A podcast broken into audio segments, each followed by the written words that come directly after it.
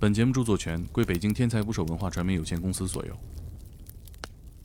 我们第一反应，这就是非正常死亡。开开冰箱门，咔一个头皮在那儿放着，再开一个门，两根脚在那儿放着。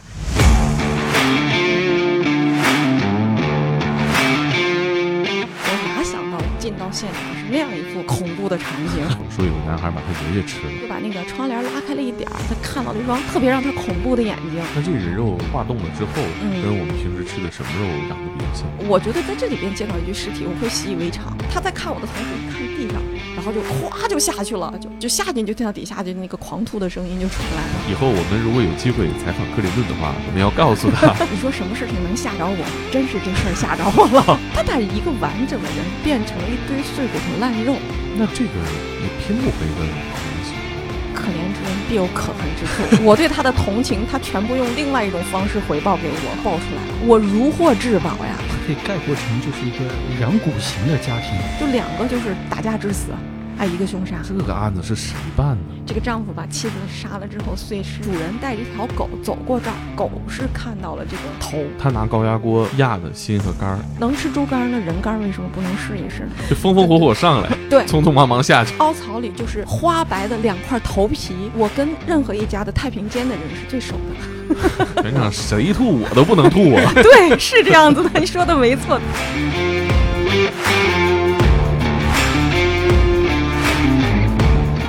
请点击订阅我的播客，拜托了。打捞最带劲的职业故事，这里是天才职业，我是猛哥。今天来一起聊天的还有我的同事天才捕手计划的编辑马修。大家好，我是马修。然后呢，我们今天呢有一个特别高兴的事儿，就是在咱们节目里最受欢迎的 DNA 鉴定师法医邓姐的故事系列《大检验师》上线了。对，现在从上线的情况来看，大家非常喜欢这个系列。哎，我们第一期发的故事啊，光看标题就给我吓一跳，但是越害怕越喜欢，所以我们今天就又请到邓姐来给我们讲一讲她法医生涯里遇到的这个案子和类似的让大家惊叹的案子。我们欢迎邓姐。嗯，大家好，我是邓二十三，是不是应该这样介绍自己哎了？，对，这个有新的笔名了哈，嗯在这里跟大家讲一讲为什么叫邓二十三。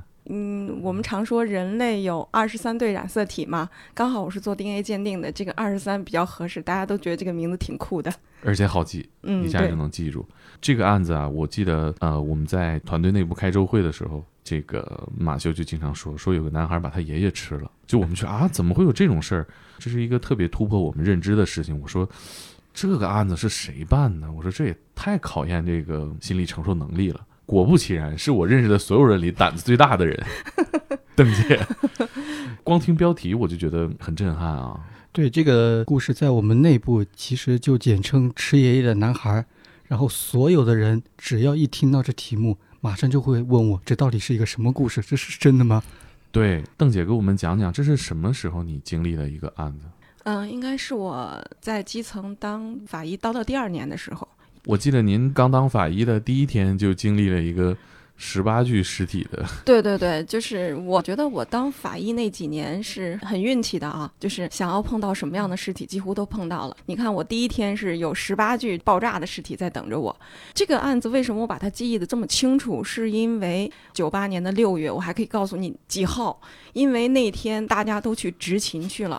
当时是克林顿访问中国，首站是在西安。啊，本来我们这样大的现场应该是五个人同时出的，当时报案之后只有我在队上值班嘛，就是我和一个摄像我们先到的，其他的人你看我的介绍都是陆续赶到的，因为他们在城里执勤。虽然我们是郊区分局，但是那天是都在南门外执勤，因为就是南门那儿有一个给克林顿金钥匙的一个仪式，只能是我先赶到现场，所以我对这个案子是记忆犹新的，嗯，因为现场实在是。你说什么事情能吓着我呢？真是这事儿吓着我了。原来也有害怕的事儿，就是因为你想象不到嘛，你你开开冰箱门，咔一个头皮在那儿放着，再开一个门，两根脚在那儿放着，这种情景你你是始料未及的。对，这个接到通知的时候是一个嗯什么样的通知？我们接到的报案就说这家可能是这个爷爷死了，就让我们来出个现场。其实对我们来说，我们法医不光是要做刑事案件的现场尸体解剖，其实我们面对的案件更多的是非正常死亡的案子。就是非正常死亡，我们要解释一下啊，就是比如他生病，他死在医院里了，是由医院给他开具死亡证明的。但是呢，他不是被他杀，不涉及刑事案件的凶杀的，他死在家里了。然后这种情况下，我们叫非正常死亡。那因为他死在家里了，他必须报案。报案之后是由我们经过尸体检验排除他杀之后，由派出所给他开具一个死亡证明的。嗯所以他只是报案说人死了，那我们第一反应又没说特别明确的是凶杀案，说干嘛的？我们第一反应这就是个非正常死亡嘛，又是个爷爷，对吧？我们肯定想着是非正常死亡，我哪想到进到现场是那样一副恐怖的场景。可以给我们形容一下，讲一下你那个进去的过程吗？哦，是这样，这是一个老旧的小区。那天可能快中午了，就是楼底下聚集了很多人，楼底下聚集很多人，我也没当回事儿，因为我们每次出任何现场都会楼底下聚集一群人。嗯然后它刚好是个二楼，这种老式楼房。然后我上去之后，当时门已经大开了，按理说就是那门开了，那个应该就不会屋顶上、墙壁上落满了苍蝇，而且都是大个儿的绿头苍蝇。你说有多恶心？我记得小时候听马三立的相声，一开门一万多苍蝇把我推出来了，就就这个感觉啊、关键是这个苍蝇在那儿，它不往出飞，哦，它不走，它不走，那那肯定有什么说明东西问题深深的吸引了它在这个地方，对吧？对，就是哎这个是谁报的案呢？嗯、是那个他们厂保卫科报的案。这是一个呃工厂宿舍，呃，这是个工厂的家属楼，他们是让保卫科长去看了一下这家情况，不敲不开门吗？嗯，后来就派出所民警去了，强行把门弄开，然后把这个家的那个孙子带走。然后我们去到的现场的时候是没见到孙子的，啊，就是先去看的现场，这个孙子已经被那个民警带到派出所先去审问去了。哎，那民警打开门的时候是怎么判断呃人死了，或者是没跟你们同步这些事情吗？啊、他是这样子，他就说这个老爷子呢，就生活特别规律，他都快八十了，他就每天就会上午、下午一定会出来，这又是家属院，人人都认识。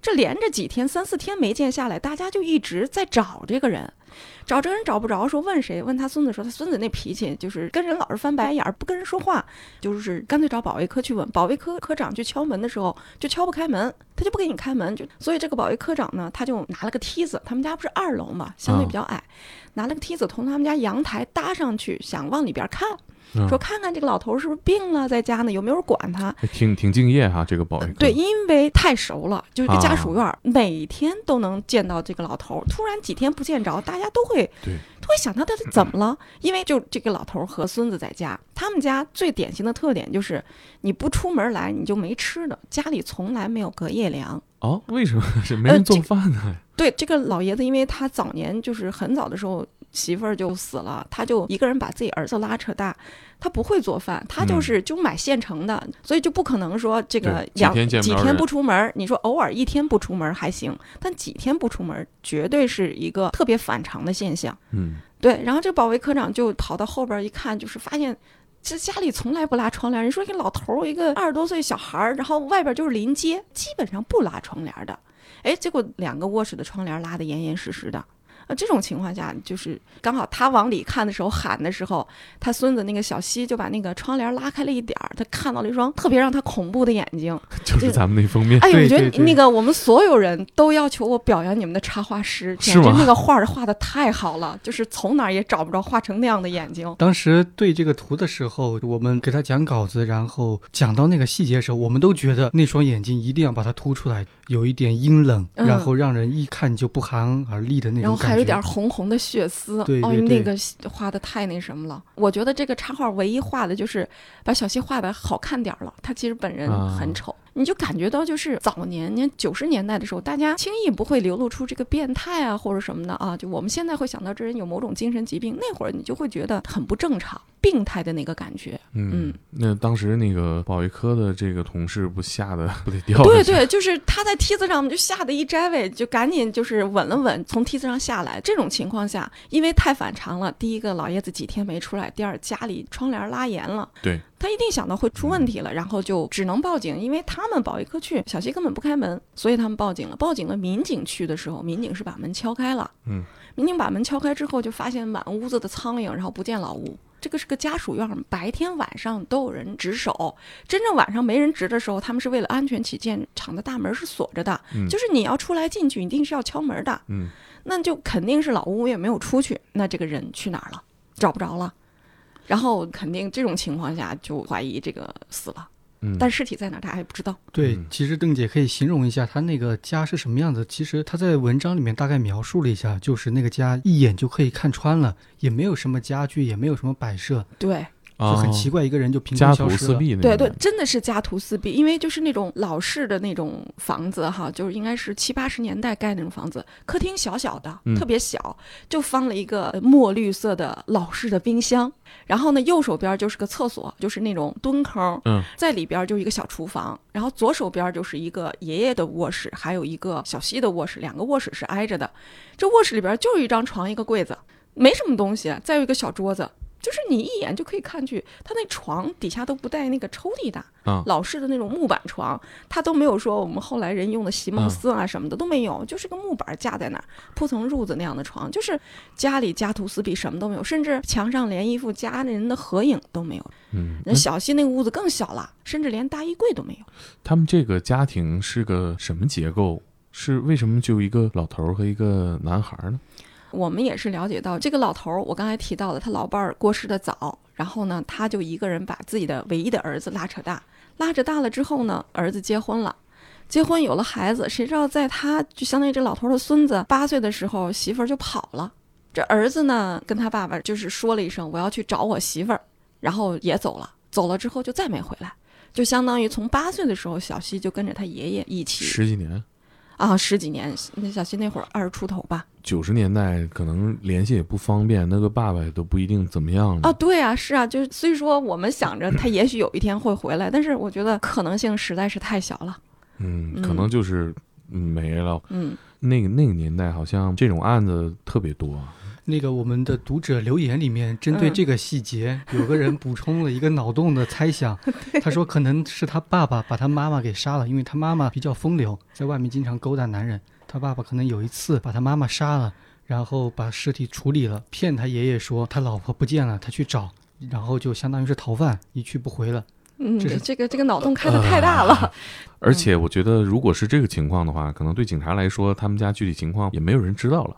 其实那个就是院儿里的老邻居们都知道他是个什么情况。嗯，那就是家庭条件也不太好。你想，这个老爷子当时他儿子没有考上大学就接班了，以前还留嗯，可以有接班儿。，接班儿。他为了让儿子接班儿，他就得提前退休。嗯，提前退休，那你就比同龄人领的退休工资就要低。对，他的工资低，然后给儿子办婚礼，找儿子，后来他这点退休工资再养着孙子。孙子这个初中没毕业就辍学了，辍学在家，他也不出去工作，都不愿意干，干没一两个月就回家来了。就是老爷子想，反正我就这点工资，我也这么大岁数了，吃不了好的，只要不饿死就得了。那邻居们反映他们这个爷孙俩感情怎么样？嗯，邻居们只是觉得这个这个孙子不爱理人，大家可能更关注的是爷爷嘛。就嗯爷爷每天的下来会下会儿棋啊，聊会儿天儿啊，然后性格也比较随和，大家可能跟爷爷接触更多一些。对这个孙子，大家都是很不愿意提的，因为曾经跟他打过招呼，这孙子老是给人白眼儿，不愿意搭理人。就是自从他爸爸妈妈走了之后，他确实变得不爱理人，不跟人说话。他而且是他其实在家里面的时候，他爷爷对他来说也没有投入太多的感情。呃，对，嗯就是没有太多的爱，可能多的是埋怨和觉得你是个累赘。啊啊、就是因为他爷爷，你想着儿子结婚了，自己有家了，想着自己再成个家，找着那个老伴儿呢，突然又把小西甩给他了，这不成一个累赘了吗？嗯那老伴儿还觉得你尽管有退休工资，你还得养着这个孙子，那好几个都没成啊啊、就越发成了拖累。再说这个爷爷，尤其是早年就没有老伴儿了，他对人就是粗枝大叶的那种。他养孩子，我觉得他的本质就是我能让你吃饱穿暖，就已经不错，活着就行了。嗯在我这儿找什么情感慰藉，那是不太可能的。嗯，而且在社会上，他这个年龄差，他可能也帮不到孩子，是吗？对对对，是能力有限嘛？我觉得就是你爷那么早退休，他能给孙子做的实在是太有限了。那进到这个屋里边儿，你看到这个环境啊，嗯，就是这个家徒四壁，加上满屋子苍蝇，嗯当时有人跟你铺垫了什么情况吗？你当时都是不知道的吗？对呀、当时就说这个这个老头可能死了。那对我来说，我一个法医，那死我得见到尸体呀、就是可能死了就把法医叫来了。对对对当时小区里邻居很多都围在楼道，啊，邻居就在楼下待着的，就是恨不得在门口看着的。大家也都好奇这老头到底去哪儿了。你当时是也是很年轻吧？哦，我就刚当法医，二十多岁，刚当了第二年。那你这个也是穿警服出现场吗？呃，我们是这样，因为我们是刑警，我们一般不太穿警服出现场。因为啊那天我值班儿，我值班在单位值班儿更不穿警服。但是我有一个习惯，我出凶杀现场是一定要换警服的，我把啊 警服当成工作服。这个为什么呢？就是你穿自己的衣服，我有一个特别不好的习惯，就每遇到一个凶杀现场，我回来之后就会把里里外外的所有的衣服脱下来，放到洗衣机里倒上一堆巴士，就把它就玩命消毒一下。这是我一个刚工作就养成的习惯，哪怕是大冬天，我会把我穿的棉袄我都会泡进洗衣机里倒上八十，就是习惯性的一个行为。这个听说味儿不好洗啊。哦，对，如果我用我的衣服，所有的衣服都会被八十弄成那种灰白灰白的颜色啊，啊，所以你看，我们当时还是橄榄绿的警服，我的警服比别人就九十年代那种啊，对对，我的警服就比别人的颜色浅几个色儿，就是就是总让我瞟这件 老老用八四去洗它，无论是冬夏，我都会换上警服嗯去出现场，因为比较方便嘛，总比自己穿个牛仔裤、穿高跟鞋要舒服。对，哎嗯，那你去了，当时和一个摄像是给现场取证拍照吗？对，那必须给现场拍照啊。摄像是个多大年龄的人？呃，我们摄像是个四十多岁吧，当时是我们分队长，因为他年龄比较大，就我们队上就留了我们两个值班儿。就是你去执勤了，万一这边有恶性案件呢，那肯定要有两个技术分队的人值班就刚好就出了这个现场。那你们去的时候，这些老百姓在议论什么？你们听到了吗？嗯，听不清楚，他们在那嗡嗡嗡，都说，哎，这老头哪儿去了啊？这这啊生不见人，死不见尸的哈。有的就会说啊，八嗯八成人不在了，就就猜测。对各种各样的猜测。那你们过去了，这个分开人群的时候，有没有人说，哎，这个小警察这么年轻？哎，我当年刚去单位的时候，所有人都没把我当成警察，因为我刚去单位的时候没有警服，我通常穿着自己的衣服出现场，又比较爱臭美，穿高跟鞋，所以到了现场，大家不认为我是个警察。有时候就把我推到现场之外，就是 不太方便啊呃，。就不认识我的派出所，就是你干嘛的？你你你，我说哦，我我是我是新来的法医，你得让我进去，我不进去，总不能你验尸吧？就是慢慢的大家就认识了，因为就是我们那一个辖区嘛，基本上嗯后来都认识我了。那那会儿那个分开人群之后，开始这个勘察这个现场，你当时想的第一个事儿是要做什么？找尸体，就既然怀疑有人死了，那对我来说最重要的事情找尸体。刚才的形容，你第一直观看到这个房间里边，可能就这一个冰箱值得看一眼，别的呃，地方也没什么能不，我没想到碎尸嘛。就是谁会第一件事情会想到他把人碎了呢？那那爷爷房间里有一个柜子，我哦第一反应是拉柜子门去的。啊，第二反应，我看床底下，这是我们常人在一个就是室内的一个空间里去找尸体，大部分就是藏柜子里或者藏哪儿。甚至我还去小西那个房间看一下，我甚至还把那箱子要打开来看一下，因为这些东西就是你把尸体一窝一折，它嗯都可以放进去的、呃，第一个开的是柜子，啊。这对，动作你做这个动作之前有什么心理建设吗？呃，没有，我觉得在这里边见到一具尸体，我会习以为常，我觉得很正常。在柜子里见到尸体，对你们这个职业来说是一个不意外的事儿那个冰箱啊，是很小的一个老式的冰箱，啊。你想它有两层，绿的那种是吧？，对，墨绿色，它可能高就一米二，它分成两层，上嗯层可能就五十、底下是七十，它怎么能放进去一具尸体呢？我不会这么想的。可是你开了柜子，看了床底下，这范围不断的在缩小。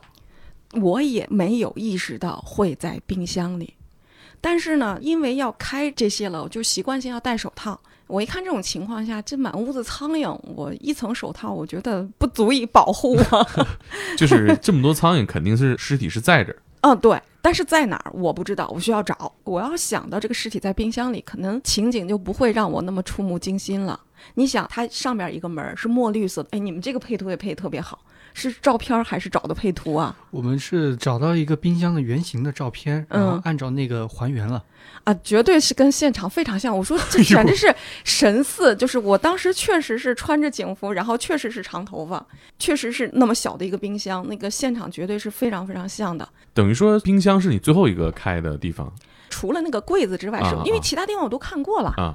我都把大概可能会藏有一具完整的尸体的地方我看过了，我没找着，但是我依然不会想这个冰箱里会放尸体。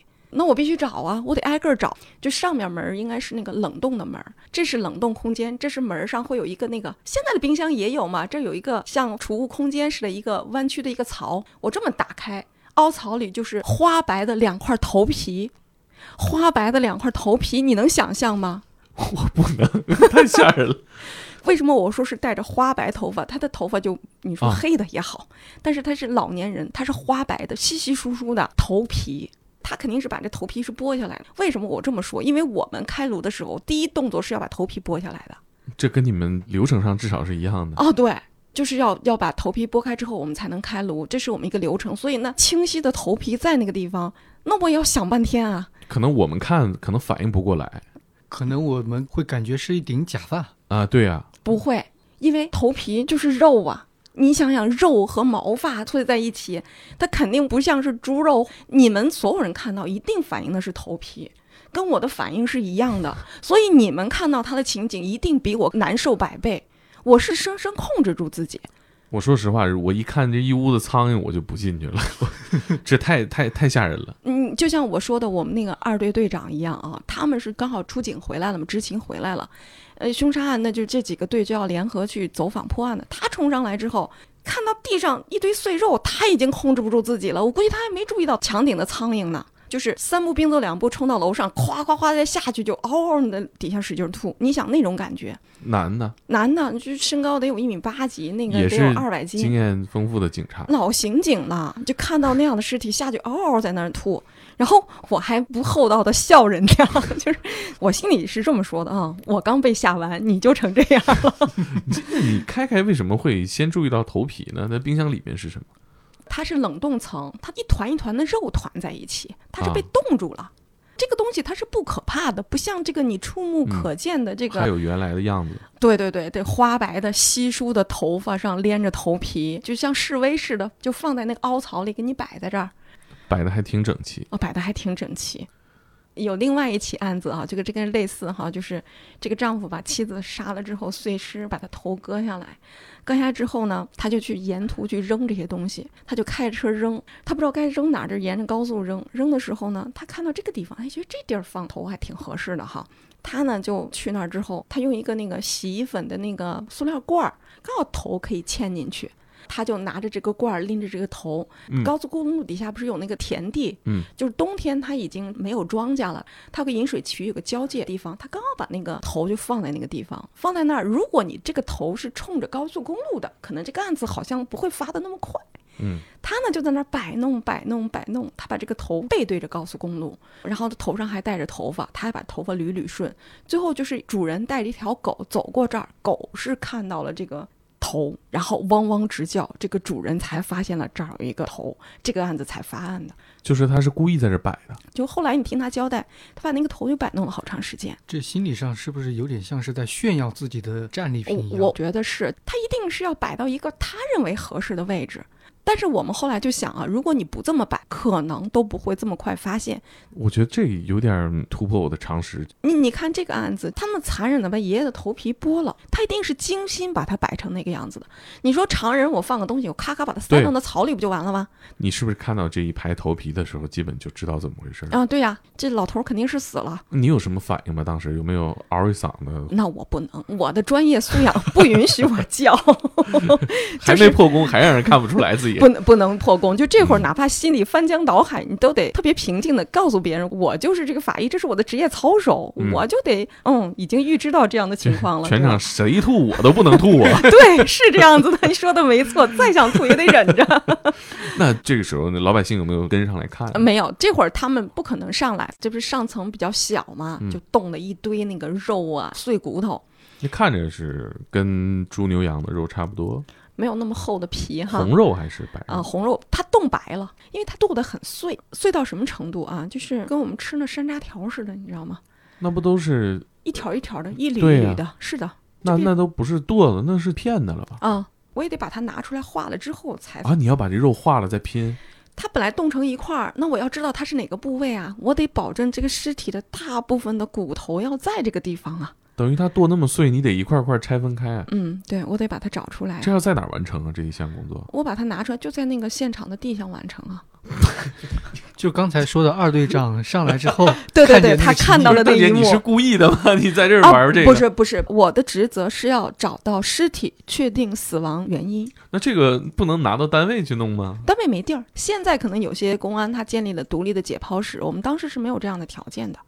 啊，等于说你在刑警队就是办公室做工位，对，没有一个专门解剖的地方。没有，除了就是跟我们附近的医院合作，去他们的啊太平间做啊解剖。等于说太平间不光是有死者，有时候偶尔也会有法医去。不是偶尔，是经常，因为那会儿我们没有自己独立的解剖室，我们就会跟周边的一些常去的医院合作，啊，所以我跟任何一家的太平间的人是最熟的。我一去，他们就知道哦，邓法医来了。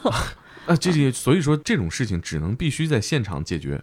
对，那你工具箱带了吗？带了呀，我工具箱里什么都有，锤子、锯子、凿子、剪刀，各种各样的刀。这个东西是公安系统标配的。哦，对，是我们必配的一套工具。好像记得邓姐以前说过，说她嫌公家配的那个锯子太大了。对对对，我们我们之前那个法医是个五大三粗的男生，以前就他一个人就忙不过来，然后来了一个人可以分担他的时候，他咔咔咔就给我配齐了所有的东西。他按他的习惯买了一把板锯。你要知道，其实锯颅骨也是很费劲儿的，他也锯得满身是汗，开一个颅至少得半个小时。我那板锯我就锯都锯不动。后来我就跑到那个专门卖医疗器械的地方，挑了一把小钢锯。你知道，一个钢锯条就一百多块钱。那就是能让女孩子一个人把头骨锯开。那个好锯，因为它锯齿比较细，你要啊板锯锯齿比较对粗，你拉一下就很费劲儿，不是？锯木材的吗？对呀、但是那会儿我们没有电锯，不像现在都有啊现在是电电锯现在就那你也得现场得有有电才行啊，没电小啊电锯也起不了作用。就是我们那会儿全是这种锯来来锯颅骨的，等于说当时是你把所有的这个肉块当时得化了，化对，化但是。放在盘让它化化冻，后来自己在家做饭的时候，有这个环节会想起这哎个事儿。这不影响我。你可能会觉得这个事情接受不了，会有心理阴影，但是嗯我干的长了，我就习以为常了。我们最爱开的玩笑就是啊，我们有一年出现场了。那是个腐败尸体，然后被他埋在地上了，还碎了，埋在地上，那不就腐败了吗？出来是那个褐色的。中午吃饭的时候，那个当地派出所还带着我吃酱牛肉、炸酱面。哎呀，我说妈呀，那个酱牛肉是不是跟你挖出来的肉差不多？对嗯，差不多了。你经常会用这种东西来刺激自己，你后来就习惯了。那这人肉化冻了之后，嗯，跟我们平时吃的什么肉长得比较像？什么肉都不像，因为它是人肉，它特别细腻，它而且没有皮，它特别细。我这有点想不出来。嗯、你想象不到，它的颜色会像鱼肉、鸡肉那样的颜色，哦嗯，他做熟了，没有做熟。这跟我们电视上看到的一些好像不太电视上不会拿真正的人肉给你看吧？就是 啊，嗯，我觉得他呢，就是把人杀完之后，他碎尸是花费了他的大量精力。你想，他把那一个完整的人呐、一米八的人，他就炫成了一条一条的。就说明他很享受这个过程。对，嗯他在玩儿。他在玩儿。你做这些事情的时候，拍照的大哥是什么时候发现这个事儿有点过分了呢？你看，我只要把这打开，我一惊讶，我说拍照，然后我们那个分队长是个老江湖了，他什么也不说，一拍就转过去了，转过去了，对 就是没有人愿意跟法医搭档的。最惨、最恶心的事儿都是你在干，我能给你拍张照，我都要躲得远远的，恨不得躲两米之外能给你拍照都行呢。这个我也能理解。那你是把肉都画好了之后，又叫他来拍吗？对我先把它原始的，然后每个拿出来，他拍照，拍照之后我就在那儿画着，我把其他东西一点儿点儿找出来。上边门儿打开来是两个头皮，这是做了一次心理准备，是吧？那还能有什么能吓着我的呢？冰箱还有底下门儿的呀，也有那个凹槽，底下门儿的大的那那一堆，稍微大一点儿的，嗯对吧？打开凹槽上两个脚，然后那个脚丫子是骨头啊，就是肉都被剃没了，就像那个骷髅的那个爪子，你能想象到吗？而且是足骨，它很长嘛，肉都被剃下来一部分，你想想那个感觉，还剃没太干净。嗯，那是啊，它也剃不干净啊，就在那儿放着，你想想那种感觉，是不是得做两次心理建设和心理准备？对呀、就是我觉得我在现场没有嗯啊的乱叫，我已经很能证明我是一个称职的法医了。我底下如果是老百姓听到上面警察都尖叫了，肯定对呀、我当时都挺佩服我自己的。这值得佩服。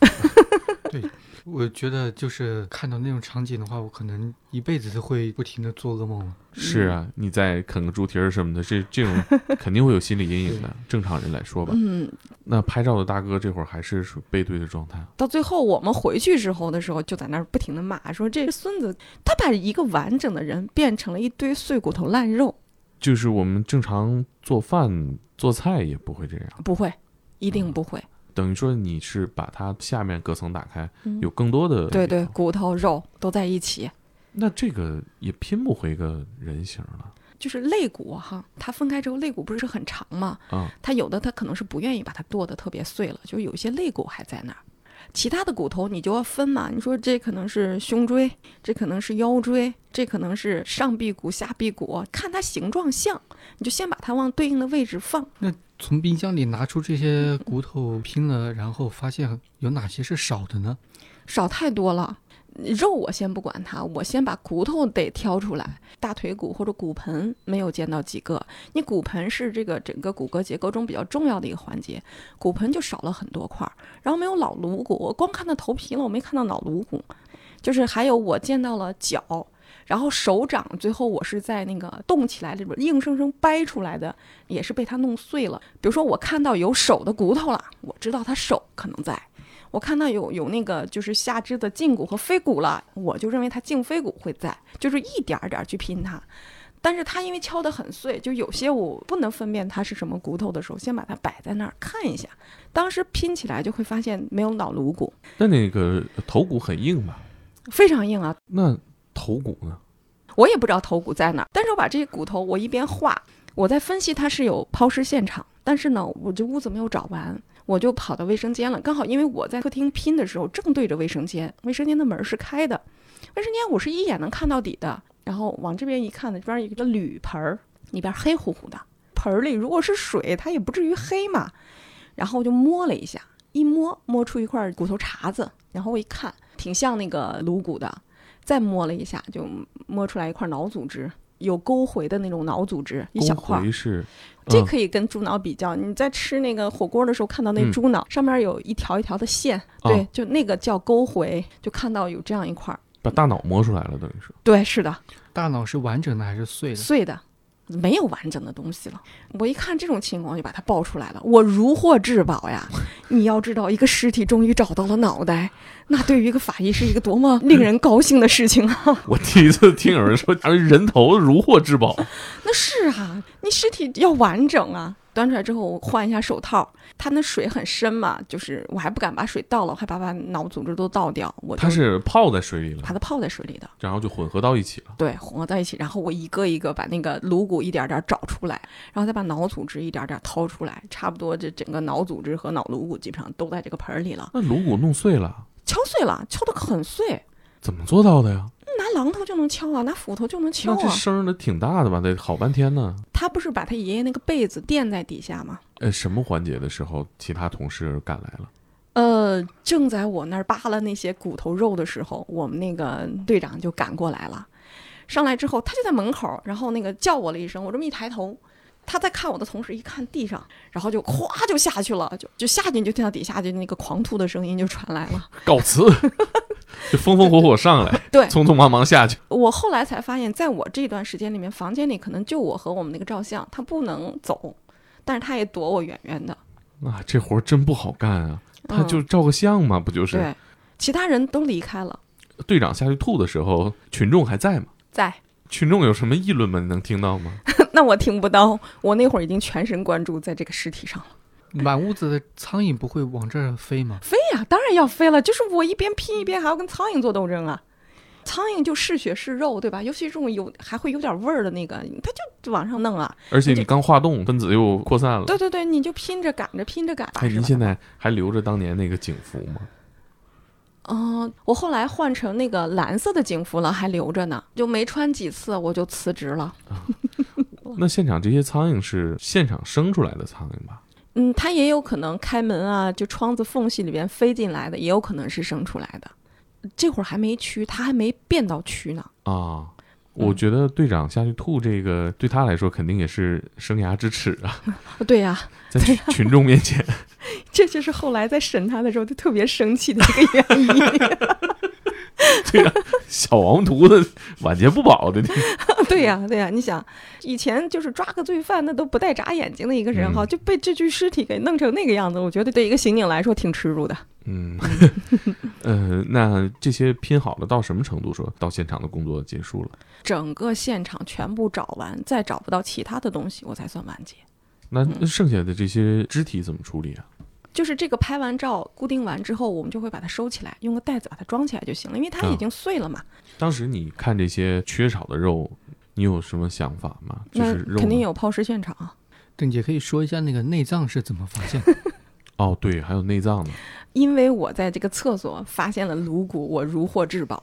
但是厕所就那一个盆儿，其他的没什么东西。我甚至把厕所那个水箱都去摸了一遍，我唯恐他给水箱里再放什么东西。没东西，我也就是顺道走进了厨房。他厨房也很简单，你想他房间都那么家徒四壁的，但是特别有意思的就是他地上放了一个高压锅，高压锅脏兮兮的，嗯，感觉就是好像那个冒出来那个沫儿可能就是新的，还不是说我多少天没用的那个高压锅哈这。是煮过东西的高压锅应该是刚煮完东西不久的高压锅，啊。嗯，盖子在那虚掩着，我就把盖子打开了，又是一锅黑水。嗯，这个黑水就有点像那个厕所铝盆里那个黑水。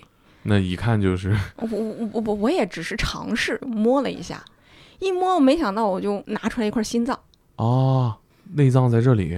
对，就是发现了一块人的心脏，完整的，哎，这人心是不是跟猪心差不多大呀？嗯、稍微小一点儿吧。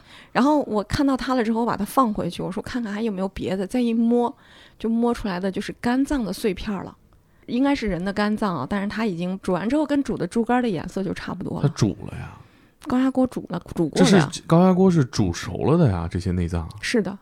啊？后来问他，你为什么把这个心肝都煮了？他说他想吃。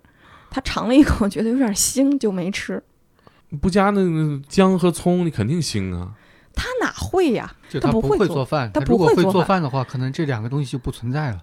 嗯，就是可能都被他吃了。那我们可能也找不着了，因为内脏不会是我们关注人体的重点嘛。他拿高压锅压的心和肝儿。对，哇，他这个那怎么？这这我我突然想到，就是警察审问这些的时候，会得到什么结论啊？这是一个常人理解不了的一个行为。他的解释很简单呀，我饿了，我想吃点东西。能吃猪肝儿那人肝儿为什么不能试一试呢？能吃猪心，为什么人心不能试一试呢？他饿了三四天了呀，他从杀死他爷爷那天晚上他就没有吃的，他一直到这儿处理尸体用了几天的时间，他饿了。太可怕了，太可怕了，这就是为什么说 吃爷爷的男孩儿是吧？他是真吃了。太可怕了！他试过了，嗯，我觉得他把那些肉冻在冰箱里，也有吃的欲望在，只不过被发现了。他把它是先保存起来的。那到底发生了什么呢？警察跟这个孩子审讯的时候发生了什么？审讯的时候，就是对我来说，我关注的第一呢，就是有没有抛尸现场，对吧？第二呢，就是这些心和肝儿，他到底把它干嘛了？就是我只是看到煮完的东西，它是熟的，但是你干嘛了？我想关注。警察当然想要知道他的杀人动机，嗯，你杀了他，你自己也活不了啊。对，你第一个你没吃没喝了，没人养你了；第二就是你也得偿命啊，你以为不被我们发现？所以他的思路是很清晰的，他确实是考虑到抛尸了，因为他把这个完整的尸体运不出去。对，这也是很多碎尸抛尸的理由。对对对，他把这个完整的尸体运不出去，他一定要碎尸。他为什么要吃呢？就是他饿了，就是最简单的仅需求和欲望。我饿了，我要吃。但是整个这个过程中，我就觉得他没有见他有丝毫悔改，没有。就是整个审问他，包括后来押着他去指认抛尸现场的时候，没有看到他任何有悔过的表现。他就是那种眼神空洞、迷茫，就是他不知道接下来会有什么。你想，二十多岁的人了，他他应该认识到这个后果，但是他还这样做，就让人觉得他肯定是有问题的。那那天到底发生什么？他为什么要杀他爷爷呢？就是后来就审问的过程中，他爷爷每个月就是那会儿还要去领退休工资，去厂里的财务、嗯，去领退休工资。那天他爷爷下午去领的时候呢，财务请假了，他就没领到。没领到工资呢，爷爷就觉得领不到，领不到也不差这一晚上，对他们来说是偶尔饿一顿也没关系。然后那爷爷回来之后，依然楼下下棋，下了五点多回去了。他就说：“你今天领工资呢？哈，那你领到没有？”他爷爷说：“我今天没领到钱，我没领到。”他爷爷说：“你看今天饭都吃不成，那那就可丁可卯的紧着那个，就饭都没得吃。”他也没说什么，但是他就觉得，就说你是不想给我钱啊？我问你要点钱，怎么那么难呢？他就跟他爷爷发生了几句争执，然后两个人没吃饭。晚上老人睡得早嘛，嗯，八九点钟就就睡了，八九点钟睡了。他到晚上九十点钟，他饿了，他睡不着。本身他也刚染上那个吸毒的恶习，他可能就晚上、吸毒啊，对他也是才染上，没没染多久。那怪不得对钱这么渴望。对呀、你看为什么他们那么家徒四壁？以前家里可能还有点东西，有点那个，旧的表啊，然后香樟木的箱子啊，什么还有点这种，都被他拿出去卖了爷爷上大半辈子班了，啊。对，而且家里还有高压锅呢，嗯，对。还是有东西的，还是有点东西的，嗯真都被他卖了之后，那你想那个吸毒和你这点钱呐，确实他造不起的。然后呢，他可能各种原因导致他就晚上兴奋，爷爷睡觉，老头儿呢也不会关门、拉窗帘、关窗子什么的。他走到爷爷那屋，然后就是他形容哈，这个路灯，因为二楼嘛哈，那会儿那路灯比较高，就是墙外的路灯照在他爷爷的脸上，他就感觉他爷爷面目狰狞，就觉得怎么做梦了还在跟我生气哈，就是咱们俩这个架还没干完呢似的。他看的那张脸，他嫌烦，那过去就拿被子把他爷爷的脸就捂上了。那捂着，你说人睡梦之中窒息，那肯定会有挣扎，挣扎他就连捂带掐。过一会儿，他爷爷不动了，他不知道这个人到底死没死，他又把他爷爷的裤腰带抽下来，又就给他勒，就是他有整个这个过程，就是我一定要把你置之死地。勒完之后，脸不是会憋的那样，就有点肿啊，有点青那样的感觉。但是因为这是个碎尸，我们都得不到完整的颅骨了，我们没办法确证他到底内脏被煮了，我也我们也不知道心脏上有没有出血点什么，就是啊，很多窒息的真相我们已经看不到了。这是他的原始交代，然后就这样子捂死了。捂死之后，他就回去睡觉去了。啊，不是当场分尸，没有，他回去睡觉去了。然后第二天早上起来又饿了，然后再一看，爷爷真死了，这咋办呀？然后就从那个就是那个阳台往外看，你大白天的肯定是出不去，晚上这尸体怎么出去？那也不可能你背着尸体出去，你在那儿想，想半天又没事儿干，那就把被子和尸体脱下来，就开始拿着家里的那个菜刀和斧子，就开始就开始碎尸。啊是拿刀和斧子碎的。对对对，你就看他他所有的那个就是骨头都是不规则的，就是那感觉敲砸敲砸。但是你看他片的肉，就是你说那个肉是片下来的，一条一条的，带着肉能弄碎的就弄碎，弄不碎就把肉剔掉，然后把骨头砸碎，就特别特别碎，把一个人变成了一堆的碎骨头烂肉，那个感觉是特别让人那个 像这些当时的照片，是不是还在档案馆里，对那？应该是随档案走了，后来这个案子结案的时候，给他判了多久？死刑肯定是死刑，啊，他二十几岁了，已经对吧？对对对，哦，肯定是死刑，嗯。呃，这你们内部有什么讨论吗？关于这个案子？当时出完这个案子，紧接着又一一系列的案子，所以他这个案子可能就过去就过去了。啊，对我们只会觉得这太过于凶残，就是觉得这小孩就他又瘦又小的，知道他躲不了，就直接上来就给他手铐脚镣全扎上了。对我们那儿的情景来说，如果给一个犯罪嫌疑人立刻戴上了手套脚镣，他绝对是十恶不赦的。嗯，不能给他任何机会。不能给他任何机会。就是你说别的，我们碰到了，就最多上个手铐，因为一堆刑警在这儿审你的时候，不会担心你有什么问题的。但给他就现场就戴上这个，就证明我们大家就恨死你了。你这小孩怎么能做出这么残忍的事情来？至于议论，我觉得对于警察来说，他见惯了这些东西，就见惯了生死，好像没有平常人那么多愁善感的情绪，也赶不过来呀，对吗？嗯，因为一个接一个的现场和案子，对我们后来是感觉这个小孩儿，嗯，很明显就是有反社会性人格，嗯。就是你看他是情感是非常冷漠的，呃，也没有什么悔改的心理，这个其实都挺符合的。而且他在童年也经受过一些创伤，对，对是，嗯，我觉得当时的人们就是还是就不像我们现在更加关注人的那个心理啊或者嗯什么的。对当时就是人们还可能关注点不在这个地方，关注点是我找到证据，怎么样将他绳之于法，这是不同的观点。你看那会儿你刚当法医，像遇见这种骇人听闻的场面，嗯，你可以消化。那这个事情本身其实也是很震撼的，你心理上有过什么波动？会对这个案子里面的人共情吗？你问到了一个挺有意思的问题，没有，我我我理解啊，像邓嗯姐这是一个充满生活气息的一个姐姐，嗯，就是一个孩子妈妈哈，嗯，不是那种很冷漠，但是好像你对这些事情都不太会能掺杂个人情感，因为职业不允许你掺杂太多的个人情感。就是你想，我那会儿已经是一个有着丰富经验的两年的法医了。前半年的时候，我是很感性的。为什么我这么说？就是我不光是做尸体，我们还要给活人，就是被人打伤的人评残，就是鉴定他的受伤的轻重啊，就轻伤、重伤这样的时候。对我当时去的时候，我是一个特别愿意共情的人。就这个人受伤了，他给我讲什么什么情况，我就觉得，哎，这人怎么这么可怜呢？后来我就发现，可怜之人必有可恨之处。我对他的同情，他全部用另外一种方式回报给我了。比如说，我同情他，他回头就告我，啊他回头就追着我，就是追着不放，就是那种各种刁钻的事情都弄到你头上来。这你当了警察半年之后，你就觉得，哦，我最好的办法就是照章办事，按照规矩办事，我尽力把我这个职业做好。嗯，就是我我坚守我的职业操守，这就够了。所以慢慢的就会把工作和生活剥离出来。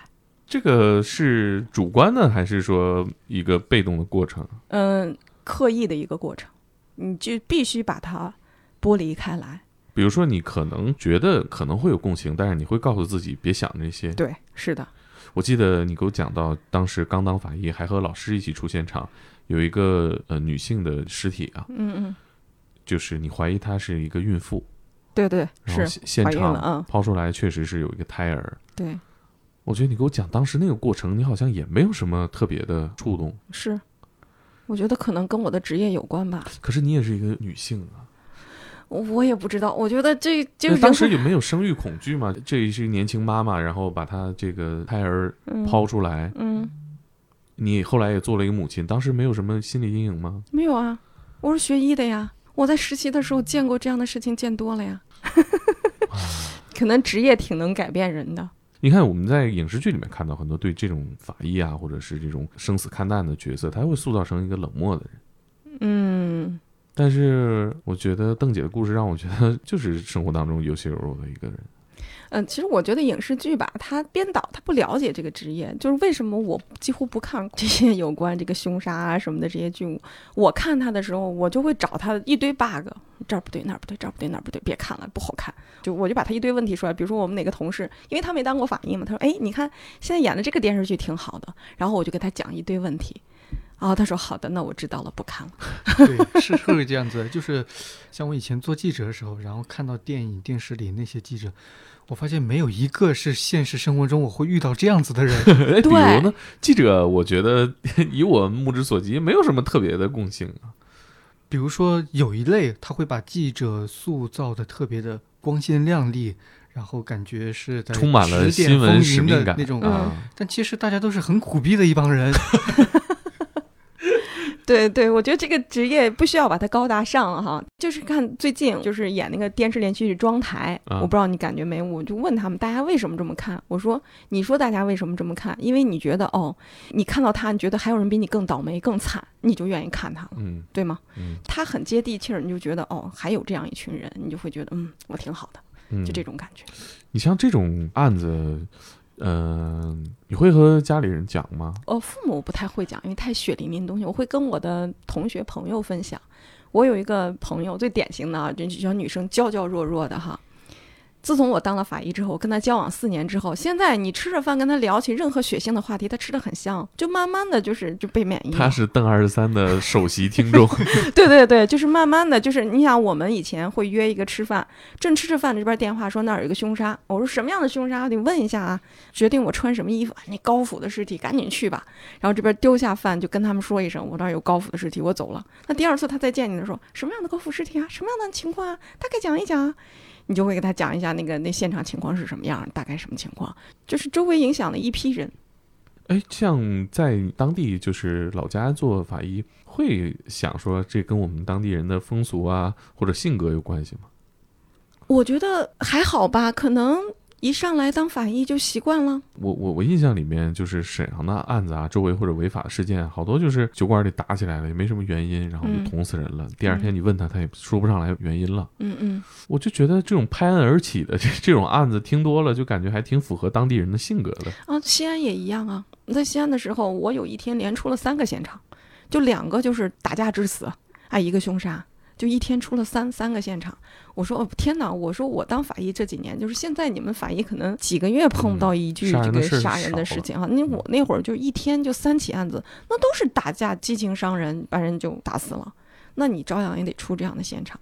其实陕西人的那个也一样，也是挺火爆脾气的。我觉得北方人吧，可能都挺火爆的。呃，这个案子在你的这个职业生涯里有没有什么特殊的感觉？吃爷爷的这个男孩儿，我就觉得他挺让人颠覆的。我也会反思，我当年做这个案子时，我没想那么多，我真的没想那么多。就觉得这很正常，但现在反过来，就是这孩子为什么会这样？我一定会想到他的原生家庭出了问题。他的爷爷如果当时对他好一点，他的爸爸如果不走，如果没有这些情况，他可能不是这个样子，这可能就会是一个幸福的家庭。那如果他活到现在也四五十岁了，他估计也是儿女啊，什么孙子都有了，原本不应该出现这样的结果，是因为家庭人的错待导致这个孩子因此就是失去了一条生命，就挺可惜的。你现在会回想，就当时年轻的时候，每天经历的案子太多了，就是你来不及回味，来不及反思。你现在有机会反思的时候，你觉得如果不这样，尽管我们不能如果太多哈，就是可能也会提醒你在对待自己的孩子、自己的朋友跟前，应该有什么样的方式去处理，可能也是一个挺好的一个提示。是，嗯就是刚才说到这小孩儿是有点反社会型人格，但是其实反社会型人格这东西，它有的是先天的基因的东西，但也有相当一部分是后天形成的。嗯，就像这个小孩儿，其实邓姐一开始说他爸妈还在的时候，其实他就是一个正常小孩儿，对但是，呃，他爸妈走了，然后这小孩才慢慢的变得有点封闭自己，然后性格开始发生巨大的转变。对，是的，然后我们后来就想，其实这个原生家庭东西可以概括成就是一个养蛊型的家庭，就是个明显的可以感觉到他们这个家里面是充满了那种负能量，各种抱怨，各种诋毁。他爷爷其实在他爸爸第一次来求助他的时候，他就当着小孩的面骂他爸说：“你这是这个儿子长得这么大了，然后一点都不像个男人，连自己的老婆都看不住，当场就骂大骂了一顿。”当天晚上就叫他们回去了。然后过了几天之后，他儿子去找老婆了，然后把他孙子丢在这儿，他又当着孙子的面又骂了一顿。然后他去找了一圈之后没有找到，回来之后当着他孙子面又骂了一顿，说你就当他们都死了吧，就不停的在给这个小孩传递这种东西。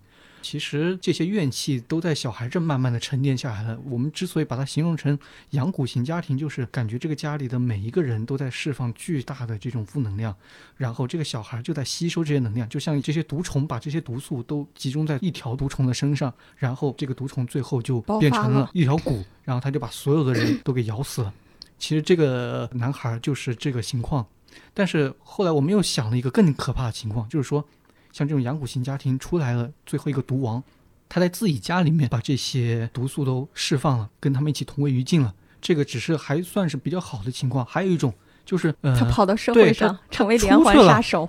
他没有在家里面杀人，或者说他一开始没有选择在家里面杀人，他跑到外面去杀人了，然后不停的杀，不停的杀，这个就更可怕了。这个其实它是相当于把这种原生家庭给他施加的这种影响，然后到外面去释放了。就我们在文章末尾举了一个美国的一个连环杀手的案子，他就是从小他妈妈和他爸爸吵架了，然后离了婚之后，他妈妈就看这个小男孩怎么看都不顺眼，因为他长得太像他爸了。这个小男孩发育的又很快，然后他又觉得自己的小孩很有攻击性，他无端的揣测说你会不会把你妹妹强奸了，就把他关到地下室去了，然后最后又把他甩给了他的爷爷奶奶。这小男孩也是性格就不太好，在很小的时候就把自己的爷爷奶奶给杀了，然后啊因为很小嘛，也没有判刑，就关到精神病院去了。然后出来之后，这个男孩就变成了一个连环杀手，在美国的某个地区就杀了很多的女性。最后一次杀人杀的就是他妈，非常残忍的杀害了之后，然后他原来以为警察会找到他，结果警察没有找到他，还很失落，自己主动去投案自首的。我觉得这个案子其实你讲完了之后，更更觉得恐怖的一点就是，它可能发生在很多家庭里头，它可能没有这么严重。就是我们觉得这个它是有一点点的普遍性的一个意义在这儿，很多家庭可能大家没有意识到这一点，就是家长每天在不停的吵架，或者是抱怨嗯这个、抱怨那个，那其实这些东西都被孩子在成长的过程当中全部吸收了。对，是对的，呃，我觉得这个案子我们今天就聊到这儿。然后我其实想听马修给我们分享一下，你记得邓姐的之前提到的那几个案子，我们其实也想预告一下，我们再来讲一讲哈，给我们念几有一个那个老公公把儿媳妇杀死那个案子，对对对，我跟嗯。邓姐还聊过一个，他们西安当地有一户农村里的一家人，儿子常年在外打工，然后把媳妇留守在家里了，然后他的父亲就跟这个儿媳妇发生了偷情，最后被儿子得知了，那儿子要把儿媳妇带走，那父亲就很生气，就一怒之下就把儿媳妇给杀了，然后自己也在家里面自杀了。